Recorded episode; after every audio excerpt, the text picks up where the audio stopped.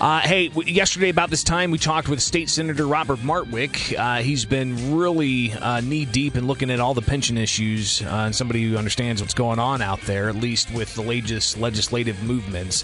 Uh, and some of the lay of the land. But to get to reaction, some of what uh, Senator Martwick shared with us yesterday, uh, we're joined by uh, Ted Dabrowski. He's the president of WirePoints, uh, a uh, public finance watchdog who looks at these numbers and also has their their own take what's going on. Ted, thanks for taking time with us this morning. How are you? I'm doing great, Greg. Thanks for having me on. Yeah, I think the last time I talked to you, you guys had 40 inches of snow in the past two weeks, but it's a little different up there now, right? Yeah, that's right. We're excited about the weekend. So, uh, same here. Looking forward to it. Okay, so let's get into this. Uh, we're talking 140 billion dollar unfunded pension liability, but a new number that was put out today, uh, or this week rather, from Moody's, uh, shot that up to like a hundred and uh, shot it up to 317 billion dollars. What's going on here? That's right. Well, their previous number was 240 billion, so it's a big increase uh, for for Moody's. And Moody's measures the pension debts a little bit differently than the state does, more conservatively and uh, you know they're a watchdog too for what's happening in the state, and so uh, they take a more conservative position and uh, are, you know see the numbers as much bigger and, and are much more concerned about it, I think, than than our state officials are. So, if you could just, I guess, um, in layman's terms, uh, explain the difference between how the state gets to uh, what the you know audits say is 140 plus billion dollars of unfunded liability, to what Moody's said uh, before uh, was 230. Now it's 317 billion dollars. Why is there that drastic difference?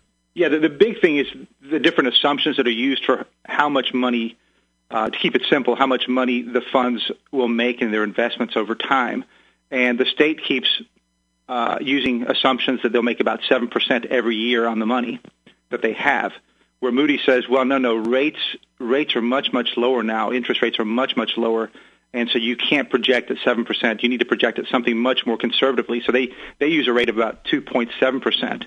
And you know that, that assumption right there makes a big difference in how big the hole is for eventually for taxpayers to have to put in more money into the pension funds to make them whole you know, we've seen this even here locally uh, when delving into some of the uh, Springfield city pensions. Uh, an alderman uh, on the city council for years has been raising the issue about uh, the uh, assumed rate of return that the city hires actuaries to, to calculate. and that's on a local level, but that also happens on a state level. I've covered teacher retirement system hearings where they have the actuaries bring the numbers and they vote on what that number is going to be. when they are too generous with their rate of return and it doesn't end up being the case, who ends up footing the bill for that?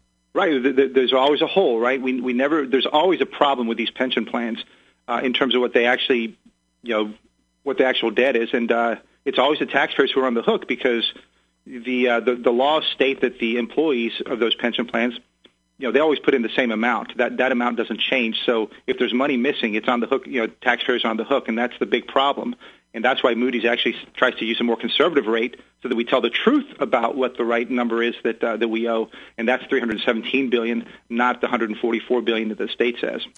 Ted Dabrowski with us. He's president of WirePoints on the WMAY morning news feed. To that, uh, it sounds like it would mean uh, if we did the more conservative, kind of more realistic rate of return, uh, it would require more money up front to pay these these pension bills. Is that uh, yeah, is that what we should take away from this? Well, that, that's right, Greg. It, it, it's saying, look, the hole is much bigger, therefore we should be putting in far, far more. And uh, you know, there's there's a different a whole bunch of different financial analysts, but one of them says that if we're properly funding our pensions for what the actuaries would require, we'd be putting in half of the state budget right now into pensions to get it, you know, into healthy positions sometime soon. Not not the thirty. You know, we're putting quarter to thirty percent of the budget now. So the problem is far bigger, and I think I think really what it means for, for you know, people's eyes glaze over when you talk pensions. But what people need to understand, this is like a, um, this is like imagine that you, you have a mortgage and you keep putting in more and more money to pay down that mortgage. And, and the more you put in, the bigger the debt gets. It's like it's almost like a nightmare, right? You you just keep putting in more and more, and every time they tell you sorry, but you owe double now. You owe you know three times more, and that's effectively what's happening. We can't get out of this mess. It's a it's a it's a nasty spiral we're in. Well, in the ramp, uh, and this is something that uh, Senator Martwick's talked about before, is uh, you know the ramp in the next few years we're going to see increased funding, increased funding every year. Uh, it's going to cost uh, you know ten billion dollars another year. It's going to cost twelve billion dollars, and so on. Uh, but then we get to a certain point in that ramp where it starts to kind of scale down a bit. Um, do we have the wherewithal in this state to to keep on that track, uh, or is it a, a, question about maybe looking to reduce those owed benefits? Because it's because listen, if we end up doing thirty plus forty percent of the state's budget, that's going to crowd out social services for uh, you know children who need it, uh, for for schools, uh, for a variety of other things, right? That's right, Greg. It's going to crowd out everything, but I think the bigger issue is nobody's going to stick around Illinois. You know, we're going to lose more and more people because they're going to say, "Look, it's too expensive." And, and I'm and I'm not paying for new services and better services. I'm I'm paying more and more for worse services, and it's all going to pension debt. So let me move somewhere else where I can, where my money goes further, and, and there's no penalty for moving, right? Except for you, know, you have to leave loved ones, family, or, or a state that you love. But um, but hey, I, Greg, I want to make one thing. Kudos to, to to Martwick for actually speaking on pensions. It's been a while since a Democrat has talked about pension reform, and so the fact that he's even talking about it, I think I think is a big deal. Uh, we may not agree on everything here so far, but um, the fact that he's bringing up the potential for, for reforms and the need for reforms, I think, is, is, is a really good sign. Yeah, uh, and he's kind of one of those uh, legislators I go to to talk about pensions. Uh, it's him and, and uh, Republican State Representative Mark Batinick uh, to kind of get uh, you know both sides of the the political spectrum there because they're just knee deep in this stuff and they they they're able to really boil it down in a, a nice concise manner for people to better understand. But yeah, Senator Martwick has talked about you know possibly looking into setting up 401k. It's worthy of having a discussion. he's talked about the legislator um, pension system, how abysmal that is is 16% funded, uh, and how there might be uh, an opportunity uh, with some reforms there. But ultimately, I mean, are these little piecemeal reforms really going to do anything, or do we need to do something drastic like? Opening up all new employees into a a 401k style plan. Yeah, I mean, in the end, that's what we need to do. Uh, we need to move to 401k style plans for all workers.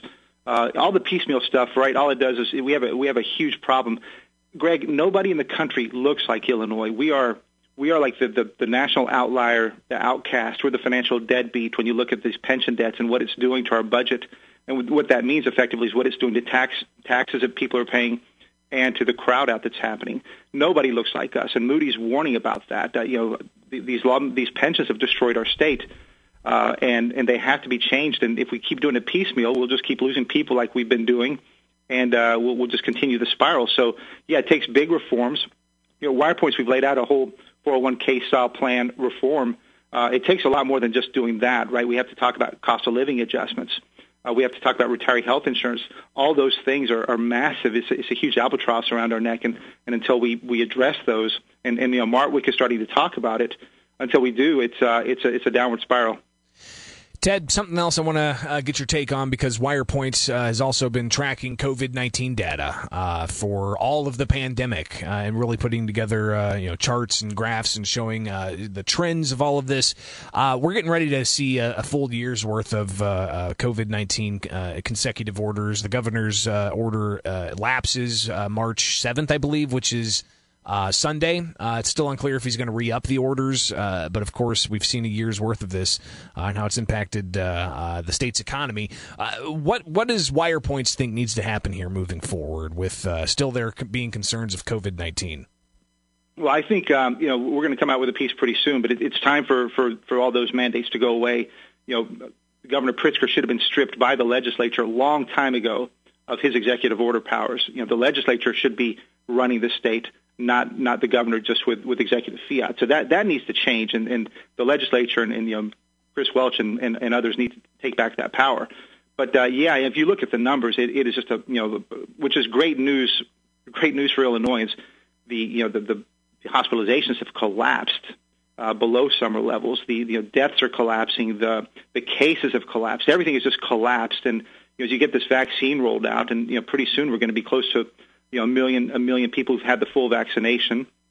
Uh, you've got almost three million doses administered already. So when you consider the million plus people who've already had COVID, you got the vaccines going, and uh, and the fact that the numbers are so favorable, it's it's really time to open up. And and I think there's going to be a lot of pressure on, on Governor Pritzker to do that. We've got to open up our schools. We got to get our, our economy going again. And you know, the poor bars and restaurants, uh, just destruction. So it's it's time. It's time. It's been a whole year.